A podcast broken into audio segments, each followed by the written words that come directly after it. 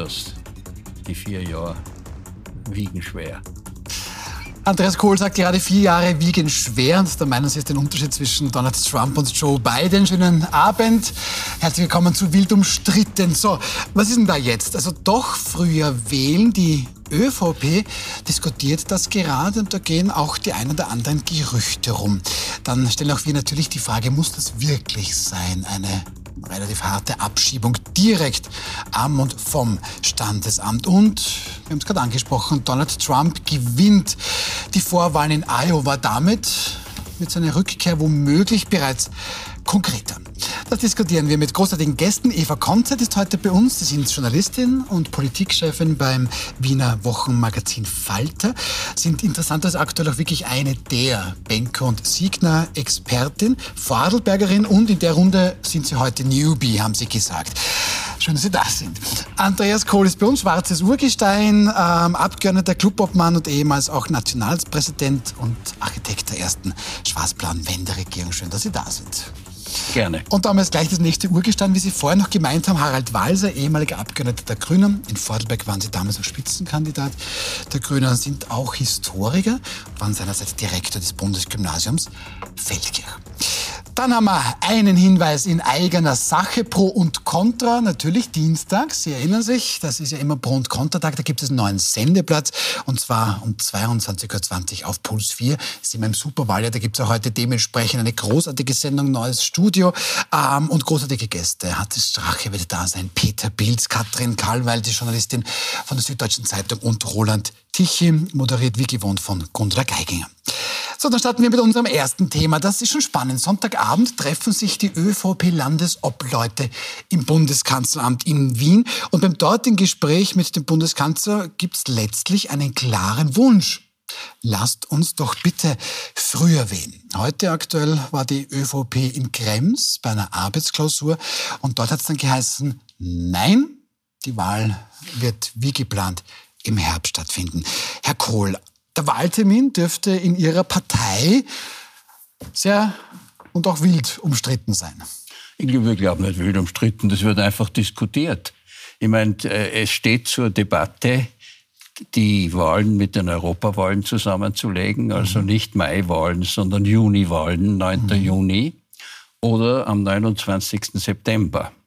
Machen kann man das nur im Einvernehmen mit dem Koalitionspartner. Mit den Grünen, Mit ja. den Grünen. Daher äh, heißt es, es wird eben diskutiert.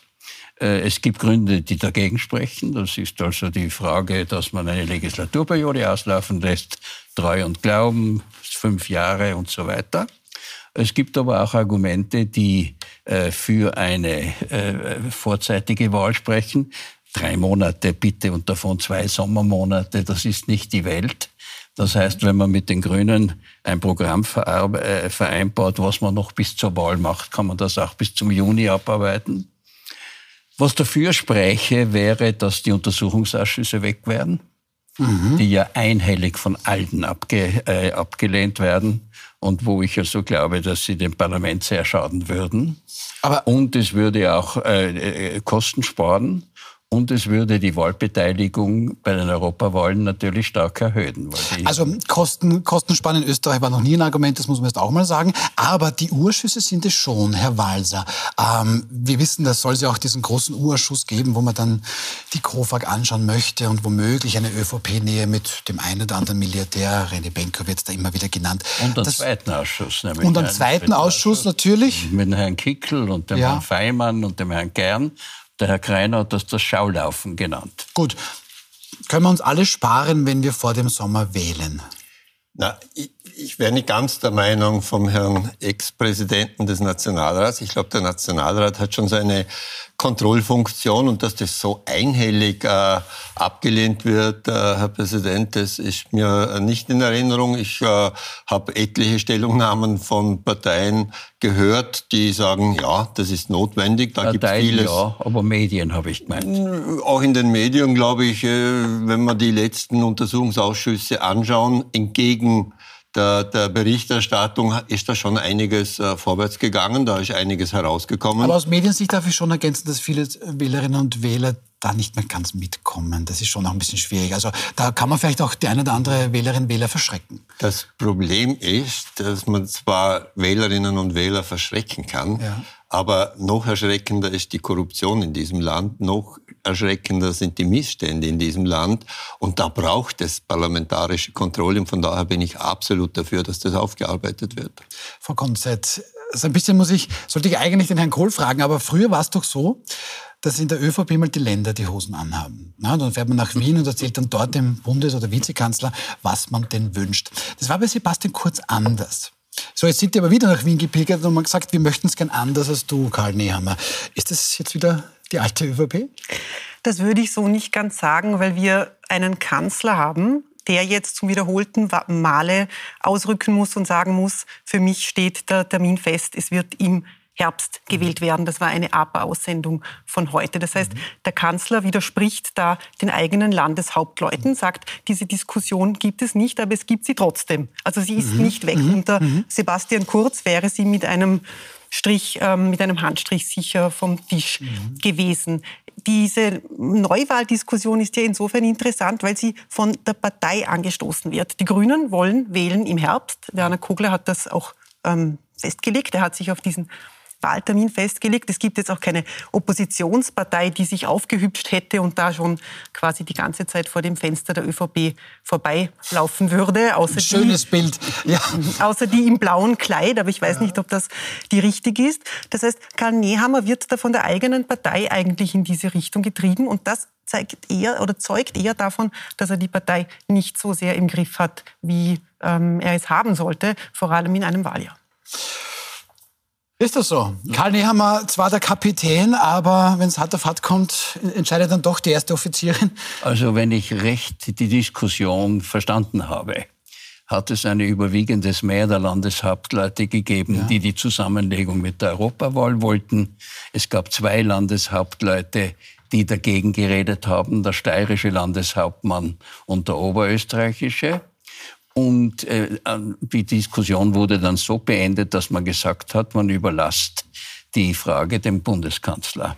Und das wird also der Bundeskanzler letztlich entscheiden. Äh, ich denke, dass die Diskussion weitergehen wird. Und es wird, ich meine, die Sozialdemokraten haben ja schon letzte Woche gesagt, sie wollten äh, im Frühjahr wählen. Äh, es es ist also keine unkeusche Geschichte, wenn man darüber diskutiert. Und ich habe ja gesagt, es gibt Pro und Contra. Ich meine, die, die Kostenersparnis, sagen Sie, ist keine.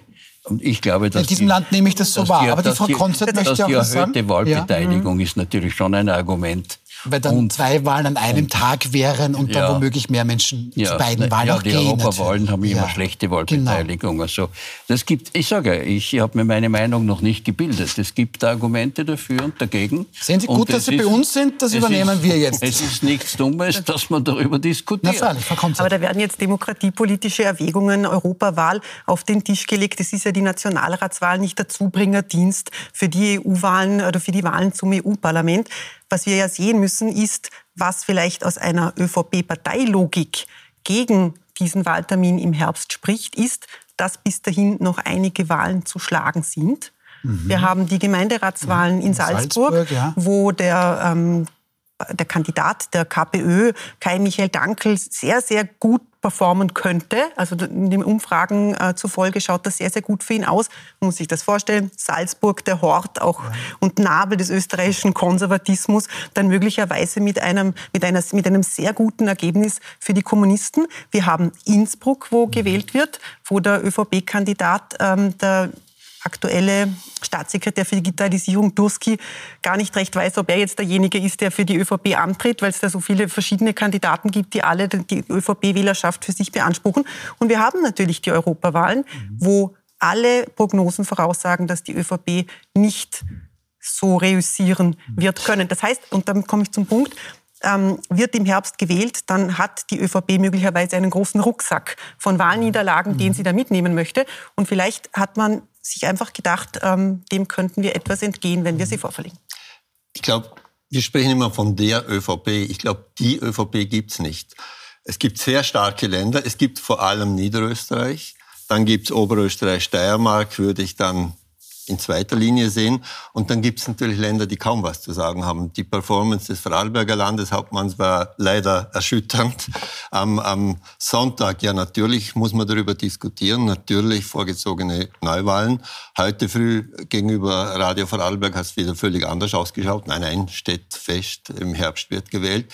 Da dürfte es einen Anruf gegeben haben, ich nehme an, nicht aus der Lichtenfelsgasse, sondern aus St. Also Pölten. ÖVP-Zentrale aus St. Pölten, okay? Ich glaube aus ja. St. Pölten, weil schlussendlich hat ja Mikkel Leitner gesagt, äh, die Sache wird vom Parteiobmann entschieden und äh, der als Niederösterreicher weiß schon, was er zu tun hat. Nichts an der Hand vorbei. Naja, so, so würde ich das nicht sagen.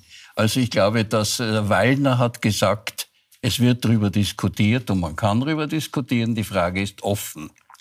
Ich, Mikkel Leitner war zuerst für die Vorverlegung der Wahl. Nachdem es keine einhellige Meinung gab, hat man gesagt, dann der Parteiobmann entscheidet. Mhm. Und der Parteiobmann hat offenkundig, ein, ich kenne diese Stellungnahme nicht, aber er wird entscheiden, ja.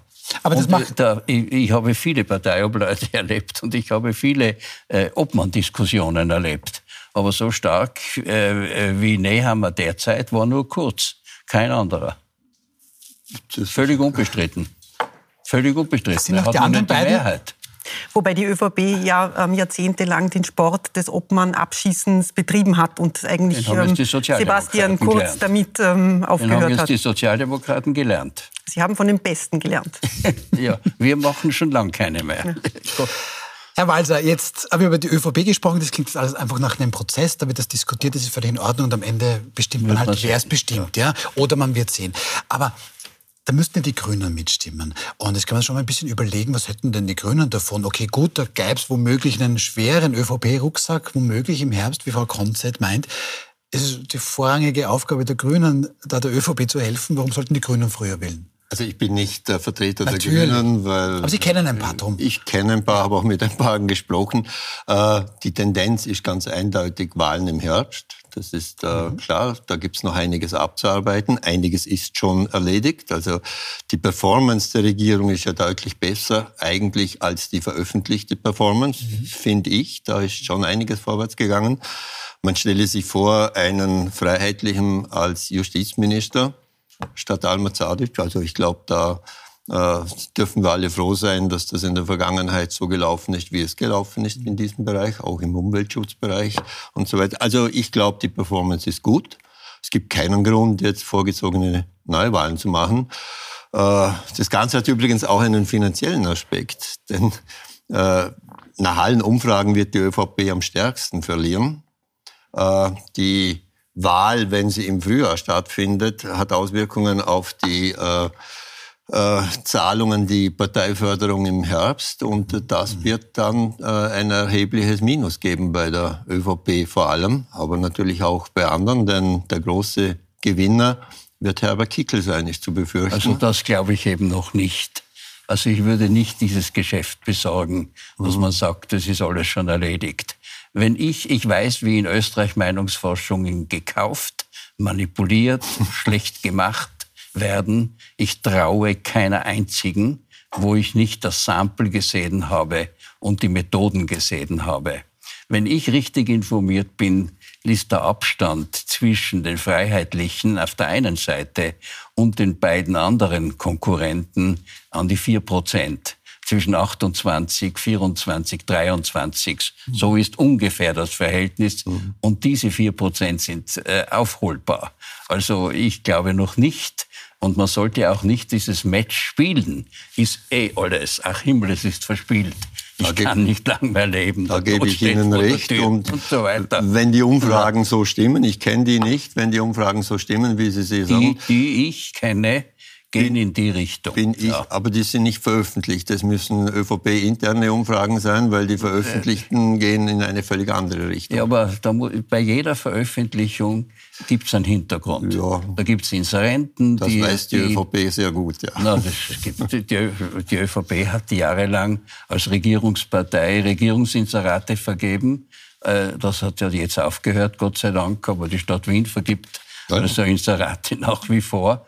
Also der Falter weiß davon, ein Lied zu singen, ein gutes Lied zu singen. Und also Meinungsumfragen sehr mit Vorsicht zu genießen. Frau ich, ich, ich, ich, möchte darauf kurz antworten, ähm, ja. dass seit der Regierungsbeteiligung ähm, 2019 der ÖVP ähm, die Inserate von Seiten der ÖVP-Ministerien und aller vorgelagerten Institutionen in Richtung Falter nicht nur rapide abgenommen, sondern gänzlich eingestellt worden sind, Dank, weil man ja. immer die Stadt Wien ähm, da immer behauptet, quasi die Stadt Wien würde uns finanzieren. Die Stadt Wien finanziert uns nicht, sondern die ähm, vorgelagerten Betriebe. Auch nicht die vorgelagerten Betriebe, sondern ähm, das ist eine andere Balance jetzt, weil auch andere ausgelassen haben, die das Geld Geld jetzt in Richtung Boulevard stecken. Gut, ich glaube, wir können uns äh, einig sein, dass, dass die Medienförderung in Österreich schwierig ist und genau in, in, in, Richtungen geht, die dann manche Medien, so wie unsere beiden, vermutlich halt weniger gut finden. Aber mich hat es sehr interessant gefunden, wenn der Herr Kickel, äh, der, der, Herr Kohl sagt, der Herr Kickel ist dann noch gar nicht Erster im Ziel. Ähm, wie wäre das jetzt, wenn früher gewählt wird? Weil natürlich werden jetzt SPÖ und ÖVP im Idealfall die Wahl gewinnen wollen. Wäre das schlecht für die FPÖ? Je früher, desto besser. Ähm, oder, oder lassen wir die mal machen, weil über den Sommer sind alle ein bisschen besser drauf. Da zieht vielleicht Herbert Kickl wenig, ich weiß nicht. Mhm. Hätte das eine Auswirkung auf die FPÖ, wenn man früher wählt? Also ich bin sehr dankbar über die, die Hinweise auf andere Umfragen, äh, weil es geht natürlich, und das ist die Gefahr in Richtung Self-Fulfilling Prophecy, wenn alle Medien schreiben, die FPÖ wird Erster. Viele Leute wollen bei den Siegern sein. Äh, wir kennen diesen Effekt. Dann kann es natürlich sein, dass da viele raufspringen und erst recht äh, die FPÖ zur stärksten Partei machen. Die Gefahr sehe ich. Da meinen Sie, je früher, desto weniger groß wäre diese Gefahr? Na, umgekehrt. Aha. Ich glaube, das wäre größer, weil äh, mit einem mit einer längeren Auseinandersetzung könnte man da eventuell doch etwas Dynamik herausnehmen. Ich möchte schon noch ein bisschen eine Lanze brechen für die Meinungsforschungs- und Demoskopieinstitute in diesem Land. Ich glaube nicht, dass man im großen Bausch und Bogen sagen kann, dass alles, was sie machen, ähm, nicht äh, der Realität entspricht. Es gibt Samplegrößen, ähm, es gibt internationale Standards, es gibt Institute, die diese Standards einhalten, mhm. es gibt Institute, die sehr, sehr gute Umfragen machen. Das erkennt man dann immer kurz vor dem Wahltag, weil die Umfragen vor dem Wahltag ja meistens sehr, sehr gut sind und das Wahlergebnis im Großen und Ganzen voraussagen. Mhm dieser, in diese Richtung gehend. Die FPÖ ähm, kann sich jetzt natürlich zurücklehnen und schauen, was passiert. Sie ist in den Umfragen vorne. Sie ist zumindest unter den besten dreien. Sie wird Eindeutig, unter Kickel ein sehr, sehr, sehr gutes erste, ja. Ergebnis einfahren. Ich glaube, das ist unbestritten. Sie kann sich zurücklehnen und sich das anschauen. Der einzige Gegner, den sie im Moment hat, ist sie selber. Ähm, wir wissen, die FPÖ hat sich immer wieder kannibalisiert. Ich sehe das jetzt bis zum Herbst nicht. Die Partei ist geeint hinter Herbert Kickel. Warum sollte sie auch nicht? Er hat sie von 18 Prozent über die Corona-Jahre jetzt auf 30 Prozent gebracht. Und trotzdem, es hat schon Kritik gegeben jetzt an den Medien beziehungsweise an der Meinungsforschung. Ähm, und wenn ich jetzt daran denke, denke ich an Folgendes. Es gibt womöglich, und da meint die FPÖ, das ist gemein von Medien, ähm, das will ich so gar nicht tun, aber könnte womöglich der Haussegen ein bisschen schief hängen.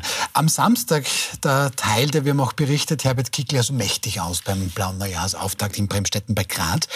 Heute postet der Norbert Hofer, und interessant, der postet eigentlich sehr wenig auf X, vormals Twitter, und da postet er plötzlich Regeln eines Gentleman.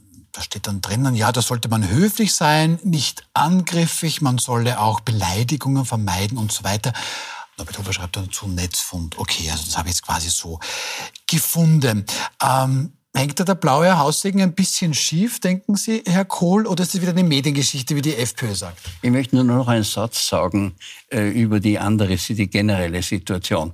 Ich glaube, wir sollten alle nicht übersehen, dass der Jolly Joker in der kommenden Wahl Herr Wissani mit der Bierpartei ist. Zu dem kommen wir aber gleich. Wenn die Bierpartei nämlich antritt, ist alles anders.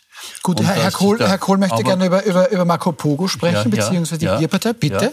Ja, ja ich, ich sage ja, der gibt morgen, übermorgen eine Pressekonferenz, wo er wahrscheinlich sein Antreten entweder in ganz Österreich oder in Wien bekannt gibt. Und das ändert natürlich die, äh, ändert natürlich äh, die Ergebnisse. Äh, weil äh, davon die Sozialdemokraten stark betroffen sind, aber Protestpartei auch die Freiheitlichen werden an diese Partei verlieren. Mhm. Also das wird man sehen. Also okay. das, das wird kommen. Im CV gibt es auch sehr viele Biertrinker, also von daher ist die ÖVP also, vielleicht auch mit naja. in der Erziehung.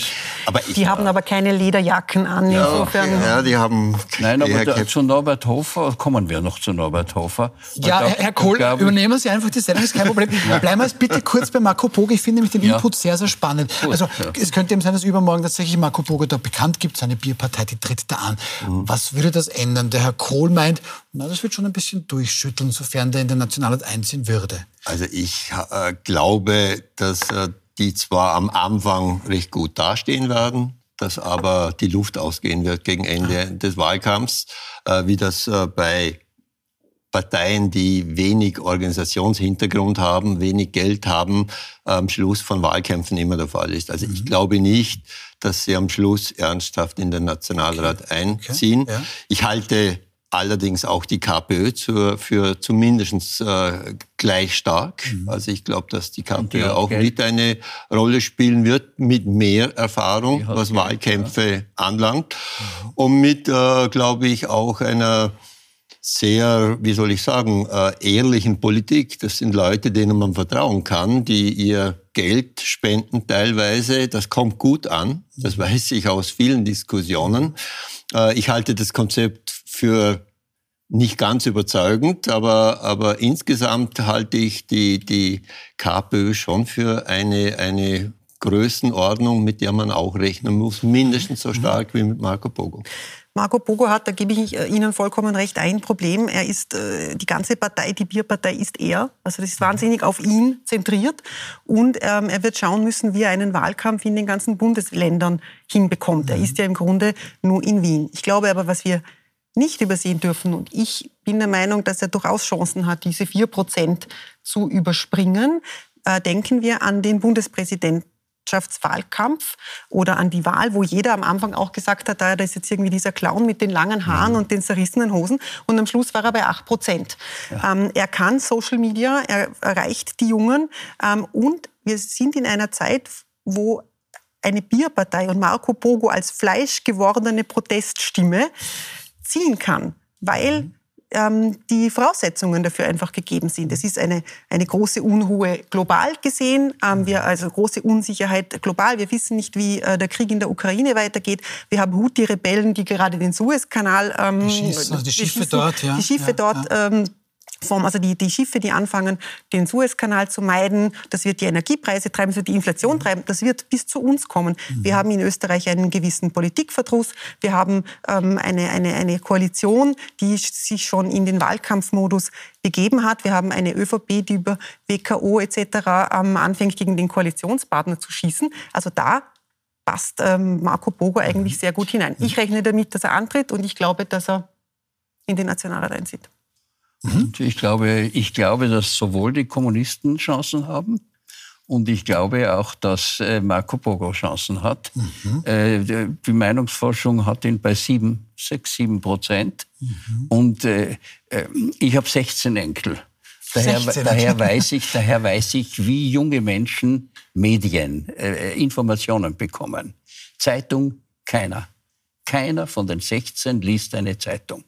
Ihre Information bekommen Sie von TikTok, von den Social Media. Das heißt also Instagram und von... Und da ist halt Marco Polo Und da Beispiel, ist Marco ne? Polo. Mhm. Da braucht er nicht sehr viel. Mhm. mhm. Also ich glaube, dass... Ist auch billiger natürlich als die große ja, Kampagne natürlich. oder Inserate schalten. Und das ist, der, ich, deswegen sage ich ja, ja, ich glaube, er wird der Jolly Joker sein mhm. und dann wird man sehen. Und frühere Wahlen helfen ihm natürlich nicht. Also ihm helfen natürlich auch, wenn er die Zeit hat, sich äh, zu entwickeln.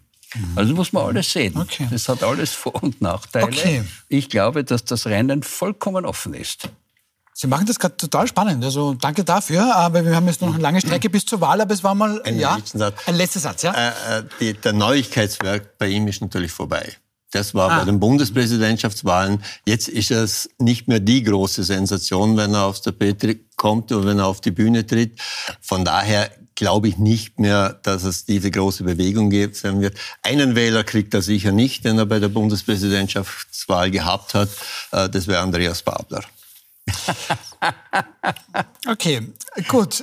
Dann schließen wir mal dieses Thema auch mit diesem sympathischen Lachen. Kommen wir mal zum nächsten.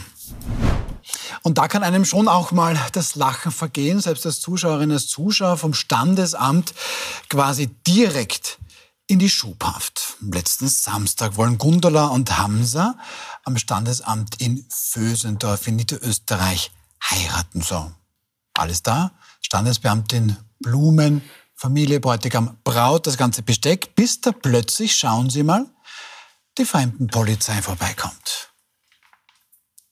Und das sind jetzt Aufnahmen, die von vor Ort gemacht wurden und uns zur Verfügung gestellt worden sind. Die hat dann erklärt, ja, wir müssen sie jetzt mitnehmen. Dann fragt oder sagt noch ein Hochzeitsgast, naja, aber die wollten jetzt gerade heiraten, können wir das nicht noch bitte machen? Und dann sagt der Polizist, nein, das ist nicht mehr möglich.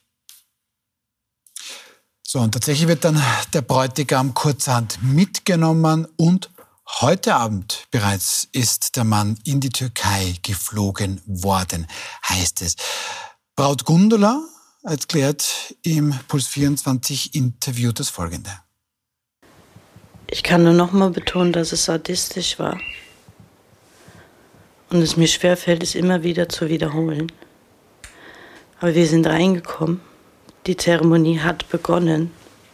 Das Lied Perfect von Ed Sheeran hat begonnen, was meine Freundin angemacht hat. Die Standesbeamtin hat gelacht, sich gefreut, wir haben uns gefreut. Hat sie gesagt, sie hat was vergessen, ist gegangen und dann kamen eine Vielzahl von Polizisten. Tja. Herr Walser, ist das so notwendig? Hier sagt die Dame sadistisch. Ist das sadistisch, da in die Trauung reinzuplatzen? Also ich halte es für eine Katastrophe. Ich halte es äh, für unsäglich, dass äh, bei uns derartige Dinge passieren. Natürlich muss alles seinen rechtlichen Weg gehen, das ist keine Frage. Aber solche Fälle, in Vorarlberg haben wir einen Fall gehabt, da ist ein Lehrling abgeschoben worden, bestens integriert, dringend benötigt von seinem Arbeitgeber, widerrechtlich abgeschoben worden. Heute muss die Republik 25.000 Euro Schadenersatz zahlen wegen dieser widerrechtlichen Abschiebung. Äh, die Flugkosten äh, Österreich, Pakistan und in dem Fall Retour, das zahlt alles die Republik. Äh, ein Fall in Sulzberg, auch in Vorarlberg, wo eine Familie bestens integriert, Christen, die Frau hat sogar im Kirchenchor in Sulzberg gesungen. Der Bub hat nur Vorarlberg kennengelernt, der ist in Vorarlberg auf die Welt gekommen, wird abgeschoben. Ich weiß nicht, was die ÖVP da umtreibt, dass sie solche Dinge veranstaltet. Äh, da muss man ein bisschen mit Hirn und vor allem auch mit Herz äh, an der Sache sein. Äh, mein Kollege äh, Rudi Anschober in Oberösterreich hat also eine, eine Bewegung gegründet. Da ist übrigens auch der ehemalige Vizekanzler Reinhold Mitterlehner dabei, wo es darum geht, auch ein bisschen mit Herz diese Dinge anzuschauen. Darf ich das vielleicht gleich, äh, möchten Sie noch ergänzen? Oder?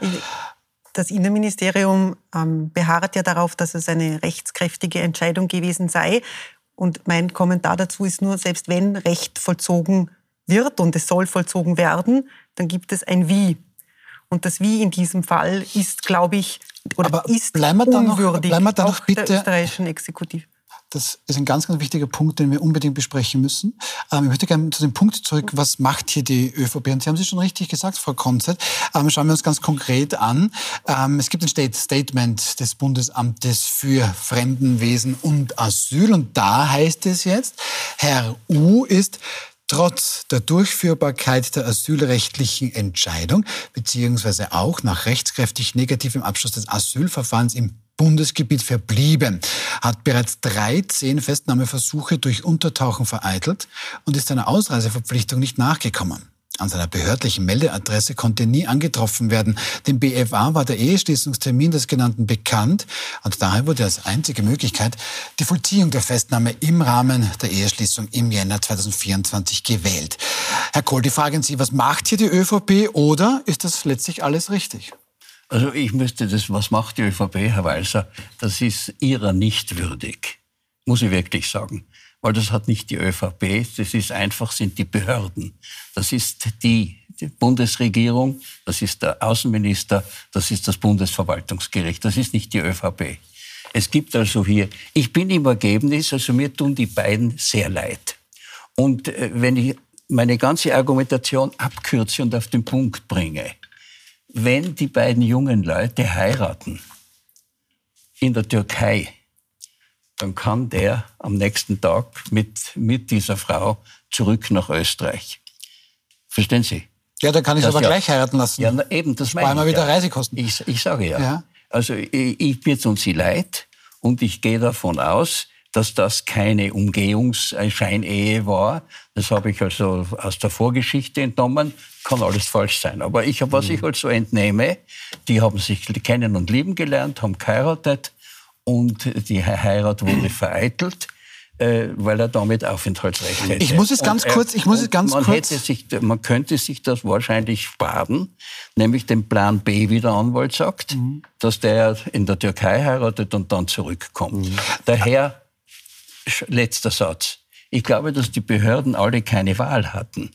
Das Gericht hat entschieden, die Polizei musste durchführen, der Stand, die Standesbeamtin musste melden, und dann ist die Polizei gekommen. Nur ich finde das System zu wenig elastisch. Solche ähm, Fälle, ich muss jetzt, ich muss jetzt, müsste man darf die Möglichkeit ich noch, haben, äh, ich müsste jetzt, wie war das Nationalrat, da muss man klingeln. Das, ja. das muss ich jetzt machen. Ich muss ganz kurz, und da bitte ich Sie um Verständnis, eine ganze Werbepause machen. Ganz wichtig, wie Harald Walser reagieren wird. Und Frau Konzett, das ist ein ganz wichtiger Punkt. Ist es dann notwendig, sagt die Standesbeamtin, sagt, da drüben ist er. Notwendig oder hätte man das besser machen können? Wir sind gleich wieder zurück.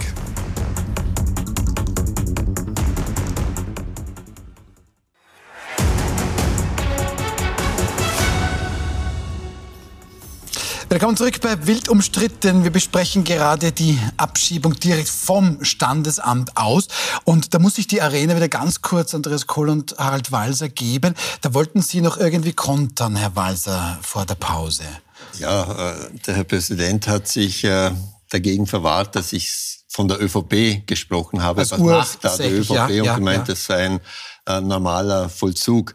Da darf ich daran erinnern, dass die von mir erwähnten zwei Beispiele in Vorarlberg auf Weisung aus dem Ministerium gekommen sind. Das waren also politische Weisungen. Und äh, der Verdacht liegt schon sehr, sehr nahe, dass die ÖVP hier den äußerst rechten Rand bedienen möchte und der, ÖVP, der FPÖ da ein bisschen das Wasser abgraben möchte, äh, um hier in diesem Wähler rund Wählerinnen-Teich zu fischen. Also diese Vermutung muss äh, äh, möglich sein und äh, kann ja erhärtet werden durch die Weisungen, die aus dem Ministerium gekommen sind. Wobei auch die Weisungen von Beamten kommen und nicht vom Minister.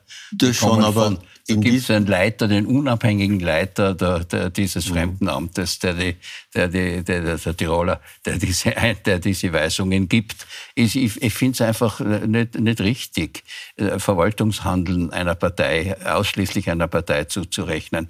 Ich glaube, dass in dem konkreten Fall äh, kann es sein, dass die Behörden eine Fleißaufgabe gemacht haben. Nämlich, wenn der, wenn die, österreichischen, die, Behörden. die österreichischen Behörden. Fleißaufgabe. Wenn die beiden ohnehin, wenn die beiden ohnehin heiraten werden, dann kann er, hat er einen Aufenthaltstitel und kommt zurück. Schauen ja? Sie, der Mann. Und dann hätte man sich das alles sparen können. Der Mann wird in der Türkei wahrscheinlich umgehend ins Militär einberufen und muss anschließend, er ist Kurde, eventuell gegen seine eigenen Landsleute in der, im Osten der Türkei kämpfen. Äh, ob der überhaupt noch dann heiraten kann, ist eine Frage. Also von daher finde ich diese ganze Entscheidung und diese ganze Situation einfach unwürdig. Unwürdig der Republik, unwürdig unseren äh, äh Vorstellungen. Ja, aber wissen Sie, jetzt, es gibt auch eine Würde der Republik, dass jemand, der 22 Mal ausbüchst, der sich 13 Mal waren es in diesem Mal, Fall. Der sich innerhalb von einer Woche übrigens. Der rechtskräftige Entscheid ist ja erst acht Tage alt gewesen. Zehn Tage. Oder zehn Tage. Zehn Tage. Wie kann man innerhalb von zehn Tagen wirklich 13 ab? 13 also, Mal hat man ihn versucht. So, aber jetzt möchte ich trotzdem, jetzt möchte, es sind hier viele, sind hier viele Begriffe gefallen, es sind hier viele Begriffe gefallen. Und Frau Konstantin hat das vorher schon gesagt. Ich versuche das jetzt so zu formulieren. Ähm, da sagt natürlich die Braut sadistisch. Das ist aus ihrer Sicht ähm, vielleicht nachvollziehbar. Dann sagt Herr Kohl, es ist eine Fleißaufgabe. Und Sie haben vorher schon gesagt, ist es wirklich notwendig, das bei der Trauung zu machen? Diese Frage steht im Raum. Es hat jetzt einfach ein bisschen den Anschein, als hätte man da eine Art, es hat den Anschein einer Falle es ist noch diese Standesbeamtin da, die, das sind jetzt die Aussagen der Braut, sagt, ah, ich muss noch kurz ins Hinterzimmer, ich habe was vergessen und dann zurückkommt mit den Beamten ähm, der Fremdenpolizei. Das ist eine Art und Weise, wie man diese Dinge nicht machen muss. Der Rechtsanwalt ähm, des, äh, des, des Hamza hat ja erzählt, oder es gibt einen Entscheid von zwei, ähm, oder ich sage das anders, diese Fälle es ist ja nicht der erste Fall, wo kurz vor einer Hochzeit ähm, eingeschritten worden ist. 2008, 2016, Verzeihung, ähm, gab es einen ähnlich gelagerten Fall. Da wurde ein Tunesier auf dem Weg zu seiner Hochzeit abgepasst, verhaftet und abgeschoben. Und da hat das Bundesverwaltungsgericht, und darauf hat ähm, der Rechtsanwalt rekurriert vorhin, das Bundesverwaltungsgericht als Höchstgericht entschieden, dass das nicht rechtskonform war. Und zwar deshalb, weil die Beamten wussten, dass dieser Mann sich auf dem Weg zu seiner Hochzeit befand und sie quasi hypothetisch weiterspielen mussten, was dort passiert wäre, nämlich eine Eheschließung, die einen Aufenthaltstitel für ihn Aber gebracht wieso hätte. wissen dann offensichtlich die Beamten der Fremdenpolizei mal ganz genau, äh, wann wer wo heiraten geht? Ähm, offenbar muss das Standesamt ähm, einmelden, wenn ein Drittstaatangehöriger heiraten möchte. Mhm. Da gibt es ein Kontrollsystem, wo dann irgendwie das Lämpchen ähm, mhm. aufleuchtet. Und zum Thema ÖVP möchte ich vielleicht noch eine Sache sagen. Ähm, der Bürgermeister von Vösendorf, das Ganze hat ja in Vösendorf stattgefunden, mhm. Hannes Kutzer, mhm. hat sehr wohl in den Raum gestellt, dass es sich dabei um eine Scheinehe darf ich, darf ich da, lass mich selber zu Wort kommen, weil ja. Hannes Kotzer hat, wie Sie richtig sagen, das natürlich auch in die Puls 24-Kamera gesagt. Ähm, schauen Sie, ich würde jetzt nicht zu ins Persönliche gehen, aber ich habe sehr wohl mitbekommen, also für die Braut war es scheinbar definitiv keine Zweckehe, weil die war wirklich mitgenommen, das habe ich mitbekommen, die hat laut geweint und geschluchzt. Und ich habe aber schon gesehen, wie sie ihren zukünftigen Bräutigam fest umarmt hat und er eigentlich völlig regungslos da gestanden ist und nicht einmal die Hand um sie gelegt hat. Also sie war scheinbar emotional total fertig und mitgenommen und äh, er hat den Eindruck gemacht, wie wenn das eigentlich völlig wurscht gewesen war. Frau Konzert. Da wird jetzt irgendwie ein Urteil gefällt über einen Menschen, der in einer absoluten Ausnahmesituation sich befindet und anhand seiner Handlungen oder nicht getätigten Handlungen wird rückgeschlossen auf eine mögliche Emotion oder auf eine Liebesheirat oder nicht. Ich kann dazu die Statistik ähm, bemüßigen, die habe ich mir nämlich angeschaut. Es gibt im Jahr in Österreich, das ist, äh, sind Zahlen aus einer parlamentarischen Anfrage, in den Jahren 2016 bis 2019 gab es in jedem Jahr rund 300 Anzeigen, nicht Verurteilungen, Anzeigen für sogenannte Scheinehen. Der rechtliche Terminus sind Aufenthaltsehen. Das ist nicht besonders viel. Und wenn man sich anschaut, wo die Männer herkamen, die dieses Deliktes beschuldigt worden sind, dann sind sie, glauben Sie, mehrheitlich aus Südosteuropa. Das sind Männer aus Bosnien-Herzegowina, das sind Männer aus dem Kosovo, das sind nicht die von Herrn Kozer ange, ähm, angesprochenen klassischen Asyl- oder klassischen unter Anführungszeichen Asylwerberländer, Syrien, Afghanistan. Da gab es einen kleinen Ausreißer bei Ägypten. Die Statistik zumindest widerspricht diesen Aussagen. Was sagen Sie, der Hannes Kotzer ist ÖVP-Bürgermeister ja. und, und der meint halt, du, ja, womöglich ist da leider schon der Verdacht auch der Scheinehe, wenn auch vielleicht ein bisschen die Expertise aber, fehlt, er, das ist ja um sich alltagspsychologisch zu erklären. Er aber hat, wird seine Erfahrungen haben natürlich auf diesem Gebiet. Ja, vielleicht aber, aber er, hat ja, er hat es ja nicht entschieden. Er hat es kommentiert. Ja, ja, genau. Entschieden hat das Bundesverwaltungsgericht. Der hat sich entzogen. Er hat sich zehn Tage lang der, der, der, dem rechtskonformen Verhalten Zug, ja. entzogen. Mhm. Und die, die, die, die, die Regierung und die Polizei können auch nicht wie die Deppen dastehen, mhm. wenn sie in ihren äh, Meldesystemen äh, feststellen, hoppla, an dem und dem Tag ist der Gesuchte dort und dort. Und da wird er dann vermutlich dann, tatsächlich dann müssen Sie, Dann müssen, dann müssen Sie. Ist das und dieser, dieser Beispielsfall mit den Tunesier, äh, ich bekenne Beispielsfälle. Da muss man schauen, ob der Tunesier auch rechtskräftig abschiebbar war oder ob er nicht nur gesucht war. Das ist ein Unterschied. Der war rechtskräftig abschiebbar. Aber ich sage noch einmal, wenn es stimmt, dass der Betreffende heiraten kann und dann zurückkommt, müsste es irgendwie doch eine, äh, eine ausgleichende humanitäre Gerechtigkeit für solche Fälle geben. Also, also mir gefällt das auch nicht. Schön wäre gewesen, wenn der Herr Bürgermeister diesen Kommentar nicht abgegeben hätte. Denn so zu mutmaßen, wie es Frau Konzett gesagt hat, äh, das halte ich für indiskutabel, dass der Mann paralysiert ist, dass der gar nicht weiß, wie ihm geschieht. Äh, die Reaktion der Frau äh, wird ihn da noch bestärkt haben darin. Das ist doch vollkommen klar, dass der mitgenommen ist, dass der im Moment nicht weiß, wie er tun soll und, und keine Liebesgeste machen da kann. Da wir jetzt natürlich lange äh, diskutieren. Ist, wir können die eine Expertise gegen die andere Expertise. Ist ganz klar, nicht richtig, aber, ich halte trotzdem, solche ja. Mhm. Stellungnahmen für entbehrlich mhm. und, und mhm äh, finde, dass das äh, auch menschlich einfach nicht korrekt ist, äh, auf, über jemanden so zu urteilen. Vielleicht, ich weiß nicht, ich kann mir vorstellen, dass jetzt nicht nur Andreas Kohl, sondern auch einige Zuseherinnen und Zuseher da der ganzen Situation ein Happy End wünschen. Ist das vorstellbar? Dass dann der Mann dann doch auf ganz legalem Wege nach Österreich kommen kann. Der hatte schon, was ich weiß, begonnen Deutsch zu lernen und, und, und hat ja irgendwie sich verliebt und wollte heiraten. Ähm, vielleicht kannst du doch noch ein auch legales Happy End geben? Ja, ich hoffe es. Ich bin kein Jurist, ich kann das nicht ja. beurteilen, aber ich hoffe es. Äh, und ich würde meinen, wir müssen Regelungen finden, dass Menschen, die hier äh, integriert sind, die arbeiten wollen, die sich nichts zu Schulden kommen lassen, dass die auch hier bleiben können. Das, das wird nicht humanitäre humanitäre Aufenthalt. Richtig, der Den humanitäre ja. Aufenthalt. Und äh, das wäre so ein Fall. Die Fälle in Vorarlberg, die ich zitiert habe, sind genau dieselben. Mhm. Äh, das ist für mich einfach unverständlich, warum die Behörden hier so handeln, mit oder ÖVP im Hintergrund. Okay, da gibt es vielleicht ein Happy End und ich würde es mir wünschen. Herr Andreas also Kohl würde es sich beide. wünschen. Jetzt schauen wir mal, ob es auch bei der nächsten Geschichte ein Happy End geben kann, wobei vermutlich ja. Nur ob es allen gefallen wird, ist die Frage. Im US-Bundesstaat Iowa haben in der Nacht auf heute die ersten großen republikanischen Präsidentschaftsvorwahlen stattgefunden.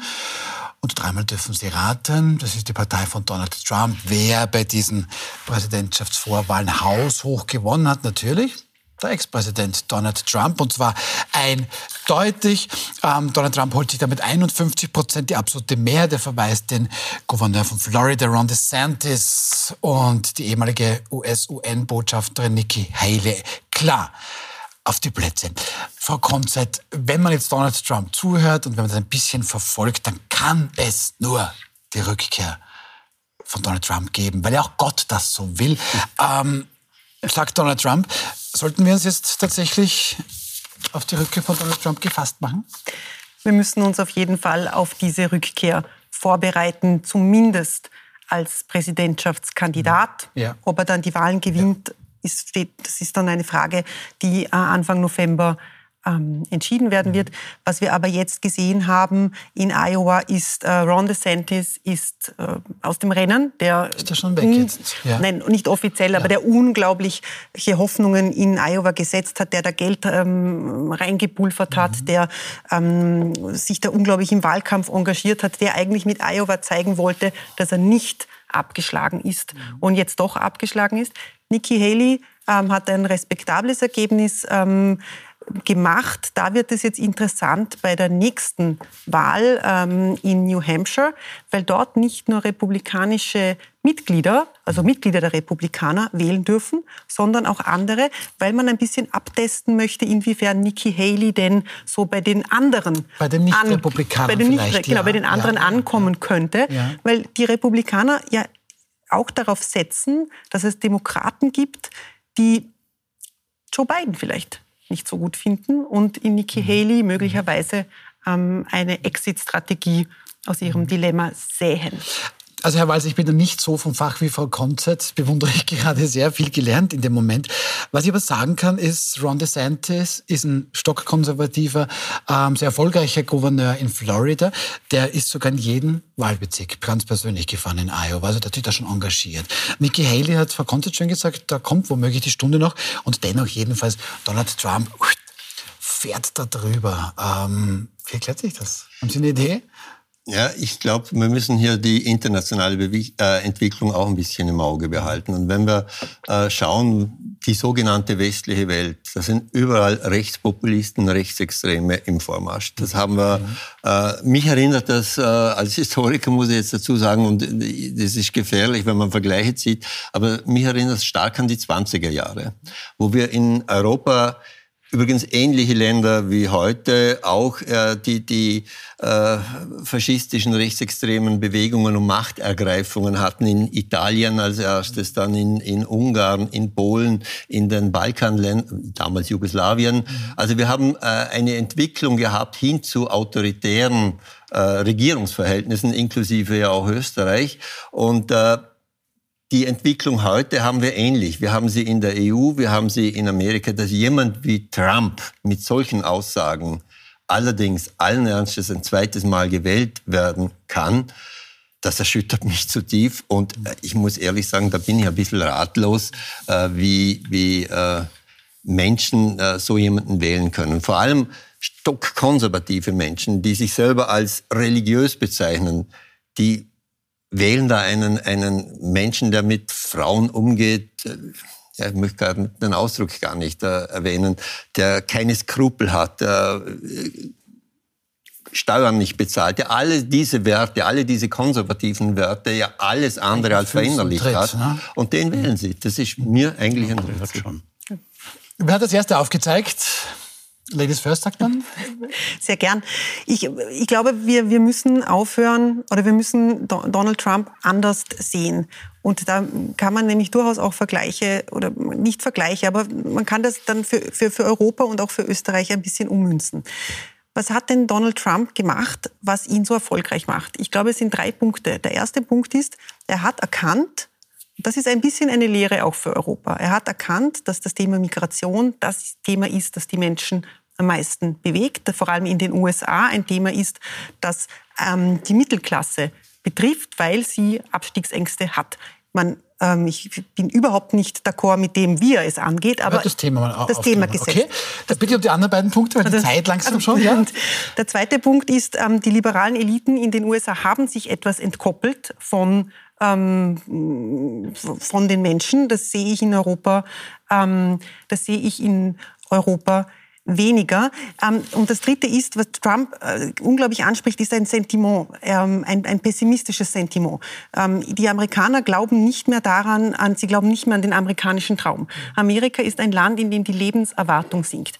Die Amerikaner glauben nicht mehr an den amerikanischen Traum. In Österreich glauben die Leute nicht mehr, dass es ihre Kinder einmal besser haben werden. Ich möchte das nicht vergleichen, mhm. aber das sind zwei so Ausrichtungen. Das ist ein Gefühl innerhalb der Gesellschaft, dass wenn man es ordnet, wenn man es strategisch klug bedient, ähm, daraus sehr viel ziehen kann. Herr Kohl, Sie haben aufmerksam zugehört. Bitte. Naja, ich glaube also, dass die Würfel noch nicht gefallen sind. Äh, man wird nach New Hampshire sehen, wie Nikki Haley sich schlägt. Und ich glaube, dass die Demokraten wirklich einen entsetzlichen Fehler gemacht haben, äh, denn die Kandidatur von Joe Biden, der ein sehr guter Präsident war, die, von Joe Biden einfach durchgehen zu lassen und äh, einen Mann, der so alt, der so 81, 82 ist, in diese Wahlauseinandersetzung zu schicken. Mhm. Äh, er ist so unpopulär wie noch kein amerikanischer mhm. Präsident zu dieser Zeit. Er hat gegen Trump nicht die geringste Chance. Mhm. Die Nikki Haley wäre jemand, äh, auch die würde gewinnen die Nikki Haley würde gegenüber äh, Joe Biden gewinnen, mhm. schon allein wegen des Alters und äh, weil sie äh, auch Nicht-Republikaner eine große Anziehungskraft hat. Mhm. Mhm. Äh, äh erinnern wir uns, wie Trump äh, Kandidat der Amerikaner bei den letzten Wahlen war. Da ist er ja er ist ja auch als Außenseiter gestartet, wie die Nikki Haley, und hat sich dann durch die Vorwahlen in die Kandidatur äh, hinein äh, äh, gearbeitet. gearbeitet. Quasi, ja. mhm. Die Chance, dass äh, Nikki Haley das äh, zustande bringt, die lebt noch. Ich, ich würde es jedenfalls hoffen. Was mich niederschlägt, ist, dass die Gerichte, die also es gibt 20 Verfahren gegen den gegen den äh, gegen Trump und äh, die, die Zeitungen alle schreiben, ganz gleich wie die ausgehen, das schadet ihm überhaupt nicht. Den Leuten sind diese Gerichtsverfahren vollkommen egal. Das kann ich ganz einfach nicht verstehen. Und äh, ich glaube, dass wir uns sehr warm anziehen müssen, wenn Trump gewählt wird. Das wird für die Welt schwierig werden. Das wird für Europa, für die Ukraine, ich kann mir es gar nicht vorstellen. Also was da so für Sicherheit äh, für das Völkerrecht, für die mit den internationalen Menschenrechtsschutz. Ich kann es mir nicht vorstellen. Das wäre werden, eine, eine wirklich Herr Kohl, eine schlimme werden, Zeit. Ja, wir werden jedenfalls darüber noch viel, viel sprechen müssen, auch hier in der Sendung. Das ist dann auch sicherlich noch vor der Wahl. Ich bedanke mich sehr, sehr herzlich bei einer, wie ich finde, sehr, sehr schönen Runde. Vielen herzlichen Dank, Eva Konzett, vielen herzlichen Dank, Harald Walser und Andreas Kohl. Ich bedanke mich bei Ihnen. Ähm, Brundkonto ist normalerweise um diese Zeit. Das finden Sie ab sofort immer am Dienstag um 22.20 Uhr auf Puls 4, also etwas mehr als, als nein, in weniger als einer halben Stunde. Ganz spannende Sendung heute. Hatze Strache wird da sein, Peter Pilz, Journalistin Katrin Karlweit und Roland Tichy. Meine Kollegin Gundula Geiginger moderiert. 22.20 Uhr Puls 4. Morgen dann wild umstritten mit um 21 Uhr mit Puls 24 Talkchef-Redakteur Andreas Rostmeister mit Anna Swed von der Wiener Partei Links und der Politikberater Christoph Pöchinger wird auch da sein. Bis morgen Abend.